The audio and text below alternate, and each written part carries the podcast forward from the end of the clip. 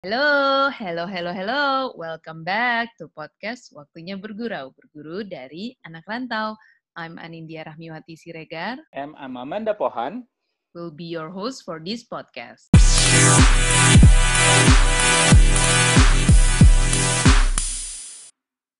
Halo, hai teman bergurau. Halo. Hai, hai, hai. Apa kabar teman bergurau? Baik. Selamat datang kembali ya di season Yes. 2-nya podcast Waktunya Bergurau. It's good to be back dengan bintang tamu yang jauh lebih lebih lebih banyak cerita yang bisa di-share ya, Dak ya. Wow. Kita tetap selalu men- mencoba untuk mendapatkan bintang tamu-bintang tamu yang selalu menginspirasi teman-teman bergurau juga yang belum mendengarkan episode-episode kita sebelumnya bisa Yes. langsung cek di Spotify atau YouTube kita at podcast Waktunya Bergurau ya, Dak ya. Bener banget. Jadi tapi bener apa kata Nadia tadi nih ya, bahwa setiap minggunya dan setiap episodenya kita selalu, eh, kita berdua sebagai host aja excited ya Nadia, karena Iya. kita pasti mau mendengarkan cerita-cerita dari bintang tamu kita yang pastinya bisa ngasih insight-insight nih ke teman bergurau. Apalagi di era-era kayak sekarang nih, di pandemi sekarang ini, pasti kita kan butuh eh, sedikit insight-insight agar kita bisa jauh lebih kreatif dalam memandang atau menghadapi si pandemi ini ya, Nat ya?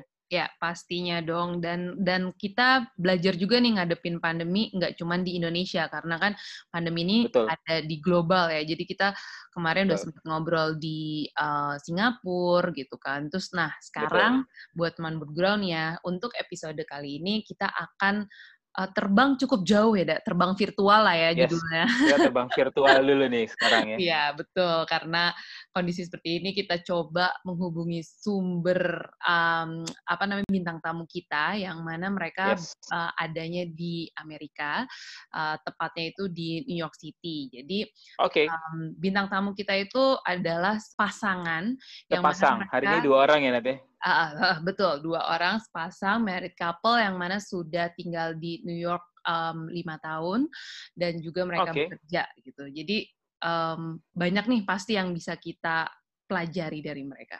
Kita langsung aja Nggak kali ya, sabar Dak. kalau- Langsung aja, Nat. Silakan kalau gitu kita perkenalkan bintang tamu kita hari ini. Silakan.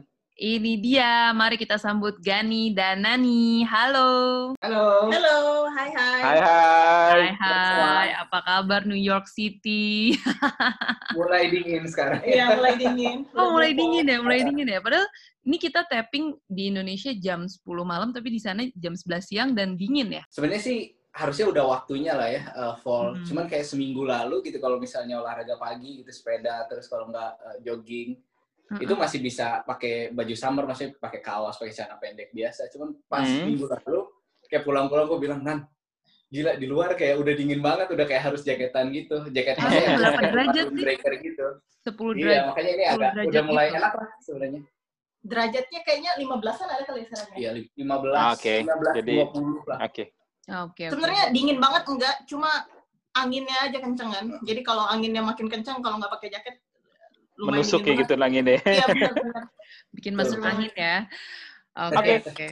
Kita langsung aja ya, Dak, ya. Kita mulai Oke. episode ini. Podcast Waktunya Bergurau.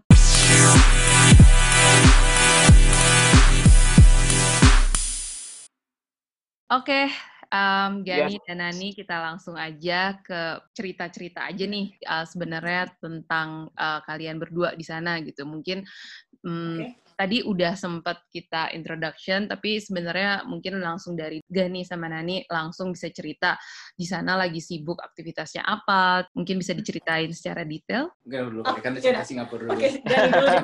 Sweet dulu, sweet dulu, sweet dulu. Oh, enggak. Ya mungkin ini apa eh, benar tadi yang dibilang ya sekarang kita kan lagi di eh, New York City berdua eh, tinggal di sini udah udah mau lima tahun kita datang Desember 23 2015. Ya. Eh, Oke. Terus memang sebetulnya sebelumnya kita sempat tinggal di Singapura nggak lama sih itu paling setahun lebih lah. Eh, Hmm. Di sana juga kerja. Mm-mm. Dan kalau ngomongin kerjaan kita berdua itu mulai kerja kayak semua lah ya. eh, yang Hmm. mungkin yang dengar ini pasti ada di Jakarta khususnya eh, di Hmm. Indonesia. Itu kerjanya di Jakarta awal. eh, aku mulai kerja 2007 di PricewaterhouseCoopers PwC eh, Oke. accounting firm. Eh, Ya. Terus Nani masuk setelahnya. Nah terus paling uh, gimana sampai ya mungkin nanti cerita ke gimana sampai ke New York cuman waktu ke Singapura ke KPM ke di Singapura itu aku dapat kebetulan dapat kesempatan bekerja di KPMG which is Hmm. uh, kompetitor Kompetitor. kompetitornya sebenarnya uh, cuman Iya, iya, iya, benar-benar. ada cerita kita akhirnya bisa ke sana Mm-mm. Eh, dari dulu tuh emang kita berdua lah waktu pas pertama ketemu juga eh, kayaknya kita pengen pokoknya somehow visinya sama gitu kayaknya pengen pengen nyobain kerja di luar cuman kan Ah, oke. susah ya maksudnya kalau pengen pe- pengennya iya cuman kalau ditanya gimana caranya somehow kayak nggak nggak kebayang lah ya Iya pasti. Heeh. Nah, cuman somehow ya alhamdulillah mungkin kemarin baru dua hari lalu lah kita lagi di jalan sore gitu di di di, di city terus kayak Hmm. ngobrol eh iya alhamdulillah kita ada di sini kayak mungkin kayak tujuh tahun lalu kita masih bingung juga gimana Nah, cuman Oke. intinya kayak the power of word mungkin the power of will juga kan ya alhamdulillah Yes. jalan di- dikasih gitu Iya, nah, iya, akhirnya iya. ke, ke Singapura uh, kayaknya sih dari dulu kayak oh Singapura kan oke ya pasti lah ya jauh lebih bagus secara infrastruktur Iya. segala macam cuman kok kayak oh ya kayak pengen lebih gitu tapi sama Hmm. lagi kasusnya kan kayak eh ya gimana caranya bingung juga ya Mm-mm. nah terus eh, sama juga kayak nggak sengaja ada ada opportunity yang bisa bawa ke New York terus coba eh, apply eh nggak taunya dapat padahal ya least expected lah gitu Eh, akhirnya ya pindah ke New York Tapi waktu ke New York Balik aku lagi. sama lagi ke balik lagi ke PwC gitu. Nah itu sih cerita pribadiku di di mana ya di Gimana, gimana ke sini, sampai ke New ya. York gitu. Nah Alright, alright. Kalau Nani Kalau- sama juga. Kalau aku mungkin lebih kalau mungkin lebih simpel sih karena pas pas si Gani dapat kerja di Jakarta eh di Singapura aku berhenti kerja jadinya. Aku mau misalnya kita mau bareng terus aja lah gitu nggak usah mau pisah-pisah Hmm. negara gitu kan. Iya, ya udah iya. ikut berhenti kerja dari Jakarta pindah ke Singapura. Tapi kan kalau di Singapura aku nggak punya izin kerja. Em, jadi nggak kerja selama di Singapura kayak setahunan gitu nggak kerja. Terus cuma kayak setahun lewat terus kita pindah ke sini.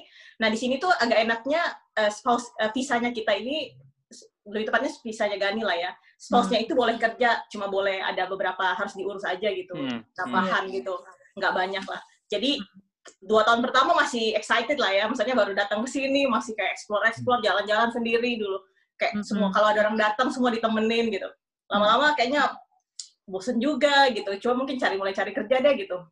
Mm-mm. terus mulai cari kerja kan kayak agak agak susah karena kan pertama nggak punya experience kerja selain di Indonesia terus habis itu kan Hmm. punya gap kan kayak hampir tiga setengah tahun empat tahun gap Ya. nggak kerja kan Iya. kan agak susah juga jadi waktu itu pikir ya udahlah cari kegiatan dulu dulu ikutan kayak volunteer gitu di salah satu lokal NGO di sini kayak urus yang yang buat bantu orang-orang apa ya homeless gitu buat mereka dapat shelter hmm. kan di sini kan apalagi kalau musim dingin gitu kalau nggak itu banyak banget homeless yang meninggal gitu jadi kayak emang banyak kayak NGO yang fokusnya ke sana Mm-mm. cuma dulu itu karena backgroundnya itu emang finance dan accounting Mm-mm. Uh, jadi bantunya itu bukan yang kayak di lapangan yang kayak langsung reach out ke homelessnya, tapi lebih ke yang di office-nya gitu loh, bantuin mereka persiapkan laporan keuangan gitu-gitu.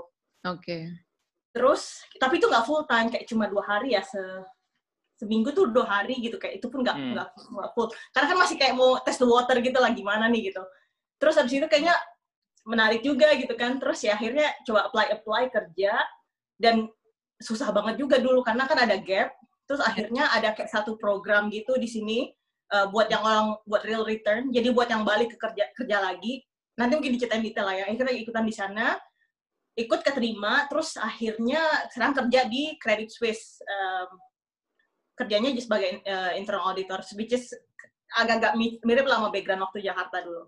Alhamdulillah ya. Yes. Ternyata Iya. kalau misalnya ada usaha, ada jalannya aja gitu ya. Betul, Iya. betul, betul, setuju. Waktu pertama kali apply gitu ya, Gan, eh, waktu Gani pertama kali apply, mikirnya tuh kenapa dari Singapura pilihnya New York sih? Kenapa nggak nggak apa apa pengen banget ada di Amerika atau mungkin emang sedapatnya aja tiba-tiba dapetnya di New York gitu. Pertama kali Hmm. pertimbangannya apa sih, Gan?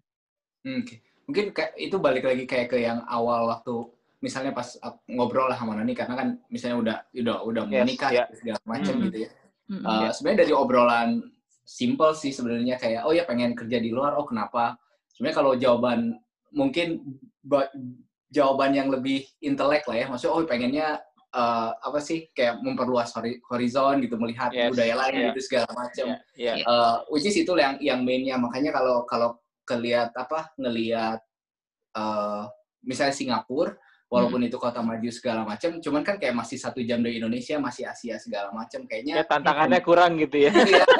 mungkin nggak nggak tantangan cuman ngerti kalau kalau mikirin lagi ke yang di, diinginin kok kayaknya nggak nggak bukan belum bukan, belum belum iya, kita iya, kebayang iya. gitu. Yes, nah, iya, iya.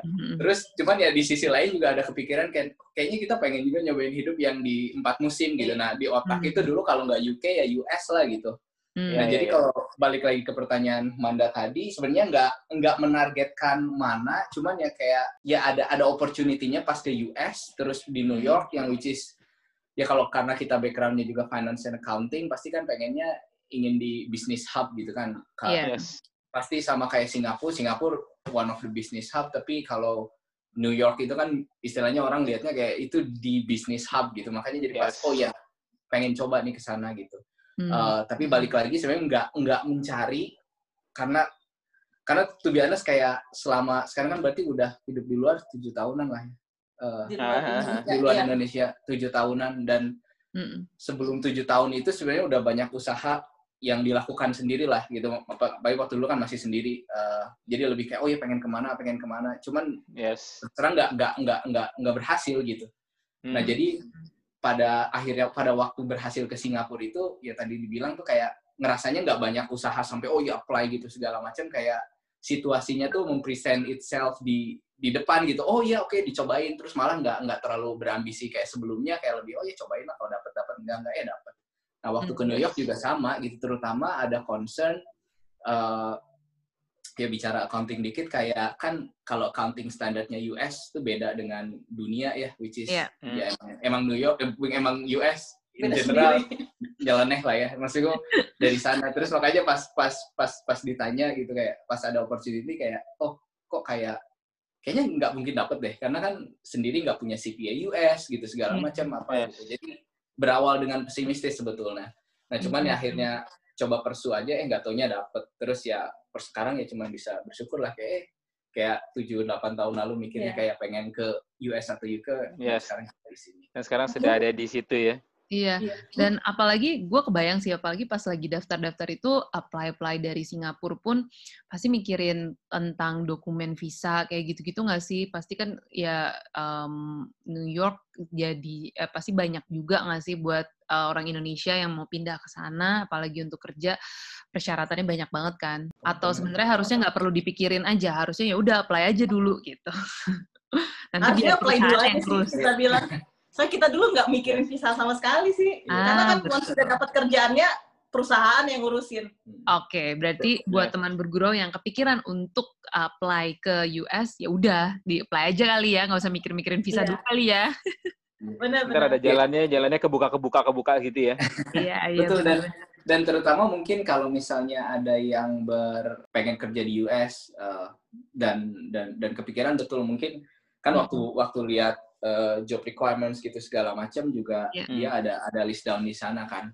Mm -hmm. uh, nah mungkin yes. itu jadi satu indikasi juga bahwa uh, pastilah kualifikasi itu yang pertama. Cuman yang kedua biasanya juga dia list out uh, requirements buat uh, misalnya kalau ternyata itu foreigner mm. apa yang dibutuhkan mm, gitu. Yeah. Nah at least ya mungkin itu bisa jadi apa ya good measures buat pertamanya untuk bisa tahu oh lanjut apa enggak lanjut dalam artian mau apply apa enggak cuman somehow kan Indian orang menurutku lah dari dari so far ya bukan cuma di US di ya di mana pun kan sebenarnya emang cari talent kan kalau talentnya ternyata hmm. extraordinary yeah.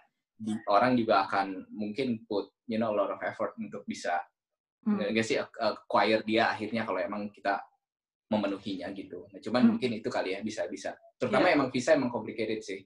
Uh, tapi di sini. Tapi sebenarnya kalau udah dapat kerjaannya sih yang complicatednya yang ngurusin employernya jadi kita hmm. cuma kayak sediain datanya aja dia request apa segala macam yeah. segala apa namanya kayak attorney aja juga mereka udah siapin jadi kita hmm. follow mereka sih once setelah itu betul berarti waktu betul. pas lagi ya kayaknya nggak sebulan banget cuman mungkin antara dua tiga bulan lah uh, karena okay. karena terutama tuh uh, lumayan juga ya kayak misalnya kalau kalau total misalnya udah goal gitu ya misalnya oh ya yeah. ya bu istilahnya mereka bilang, saya mau kamu untuk datang ke US Seingatku itu tuh bulan April kalau nggak salah. Mm-mm. Uh, maksudku setelah beberapa interview tes, nggak nggak tes sih, masih interview segala macam terus akhirnya goal. Nah cuman karena ada sesuatu kayak ngomongin uh, mungkin lebih ke education kali dulu ya, aku lupa apa. Iya certification atau apa yang sebenarnya Mm-mm. dulu sebenarnya bisa diurus dari dulu, cuman kelupaan. Mm-mm. Uh, jadi intinya mereka bilang oh ya urusin itu dulu aja. Nah itu kayak nunggu 2-3 bulan, which is karena Oke. bukan berkaitan dengan proses visa. Nah cuman seingatku pas udah semuanya siap itu, kayak Hmm. mungkin ya sebulan dua bulan lah. Uh, mungkin nggak sebulan banget, cuma dua bulan. Gitu. Tapi ini juga tergantung jenis visanya ya. Maksudnya karena kita Ya. kan si ada jenis-jenisnya kan. Si Gani ini Ya. termasuk yang agak cepet dan gampang. Jadi bisa kayak set- setelah semua dokumen terkumpul kayak sebulan jadi visanya. Cuma aku juga punya temen nih, misalnya jenis visanya beda. Dan jenis visa ini cuma ada tuh di apply-nya setahun sekali dan itu cuma bisa awal tahun. Jadi kayak aku ada kayak exper- ini experience temanku lah ya dari negara lain dia dari South Africa.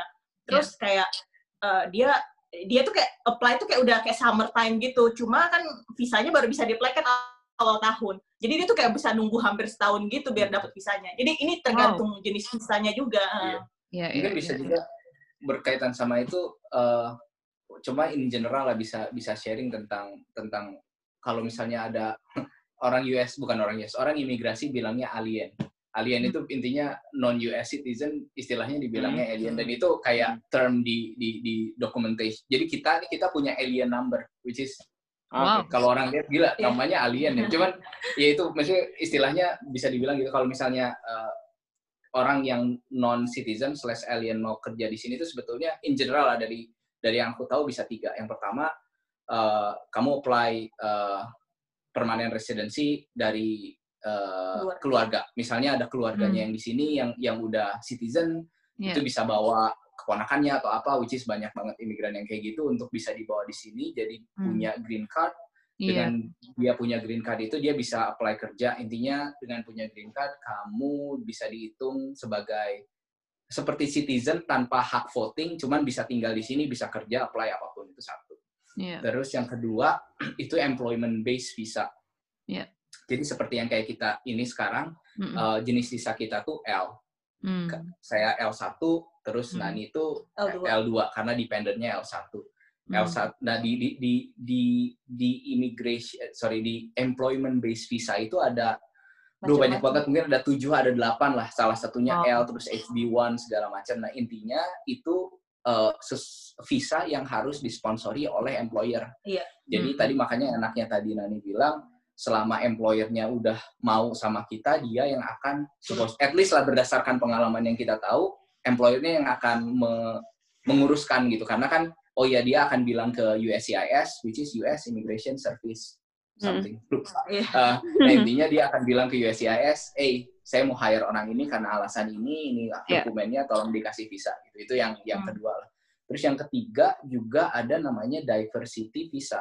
Kalau orang sering dengar lottery lah gitu, misalnya orang dat, uh, Yes, ya. da- ya dari dari negara mana, pokoknya Iya. lewat lewat internet dia dia dia masukin undian, terus dia dapat diversity lottery. Intinya Hmm. itu dari yang aku tahu itu untuk meningkatkan diversity di US lah gitu. Nah makanya uh, itu banyak banget juga di, di- dilakukan. Uh, aku nggak tahu lah kenapa Indonesia nggak mungkin banyak lah akunya nggak tahu. Cuman da- Mm. dari temanku yang banyak itu misalnya India, Filipina, uh, China, uh, Middle East gitu misalnya yang yang, yang Iya. pada gitu. Oke. Uh, nah dengan dapat diversity visa juga itu mungkin mirip dengan sebenarnya ujung-ujungnya jadi green card, cuman itu channelnya.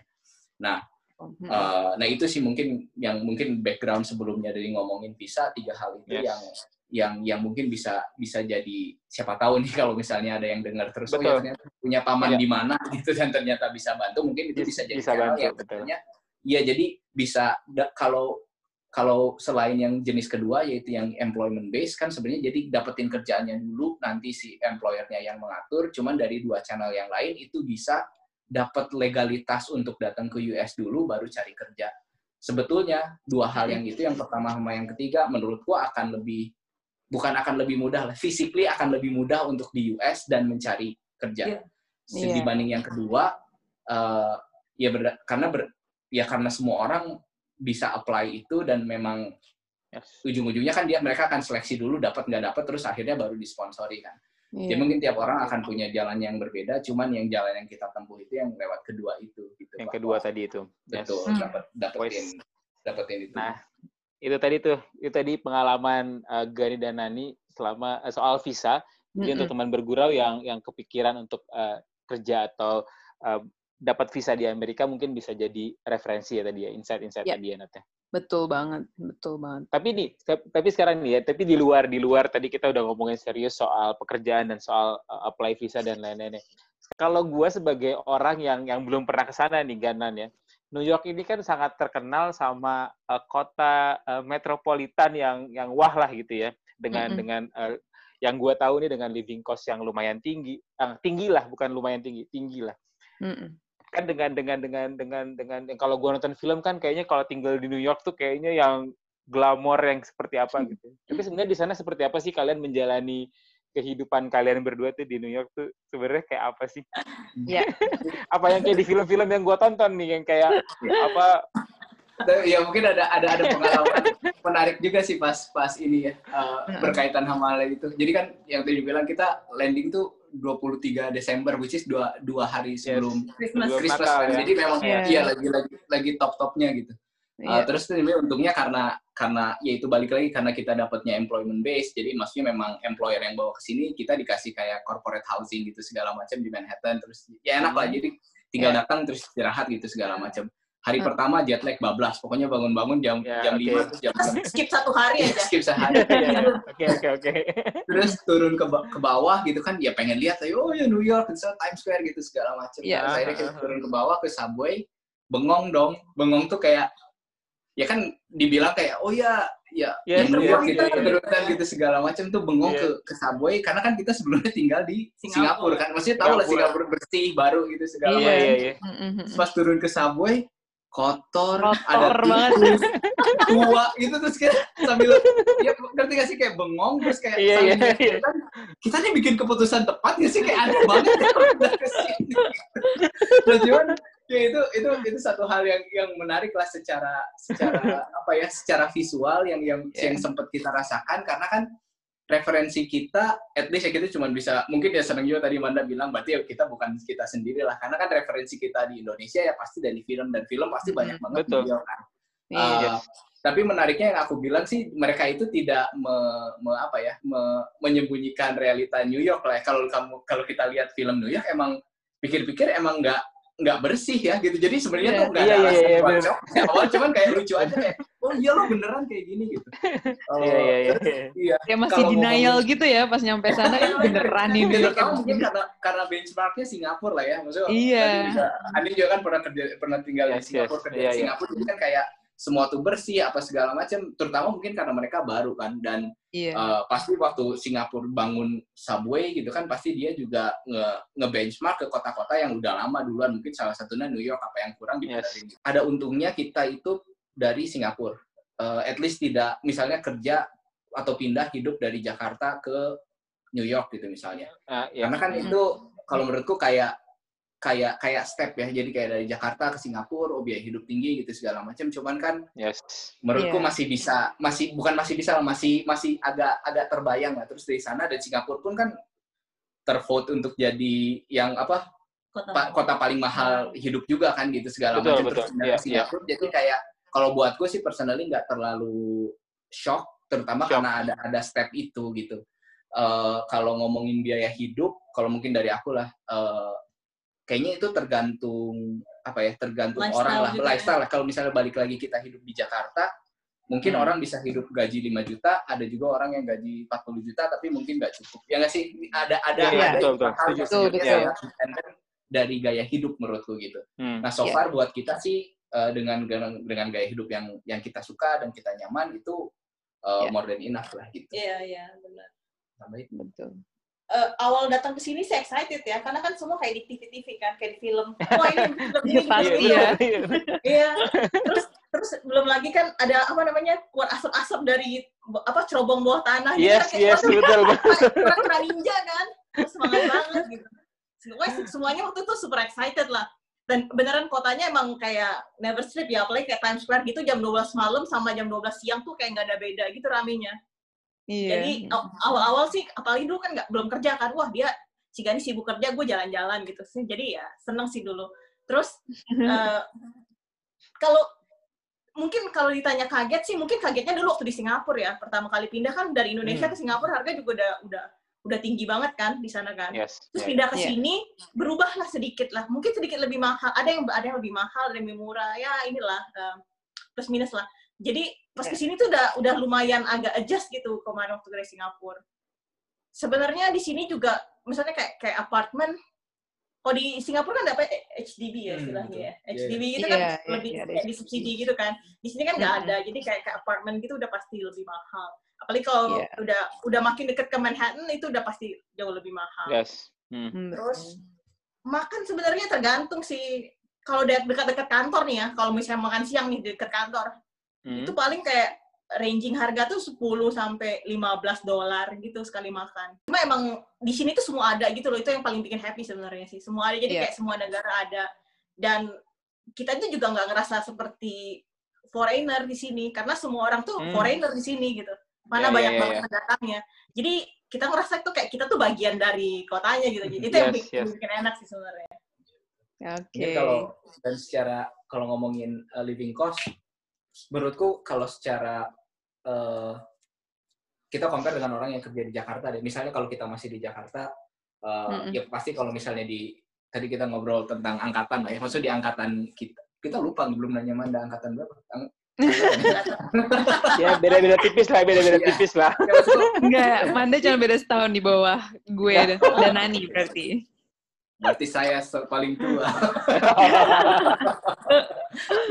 ya, cuman ya, yang seangkatan kita semua, maksudnya kalau kita masih di Jakarta kan pasti yang paling besar pasti di eh, tempat tinggal lah ya. Eh, Iya. segala Yes, macam. betul. Mungkin kalau di di, di di di angkatan kita sekarang pasti kan udah mulai beli rumah apa Ya, segala macam. betul. Nah, Yes. mungkin itu juga sama lah di sini juga gitu gitu. Eh, paling besar pasti cost itu adalah rent eh, an apartment gitu. Kalau enggak ya, ya beli lah. Nah itu yang paling paling paling besar eh, untuk untuk untuk expense lah istilahnya. Yes. Eh, Oke. Dan kalau masalah yang lainnya sih relatively the same lah ya kayak misalnya makan, rekreasi gitu segala macam itu tergantung orang yang suka apa segala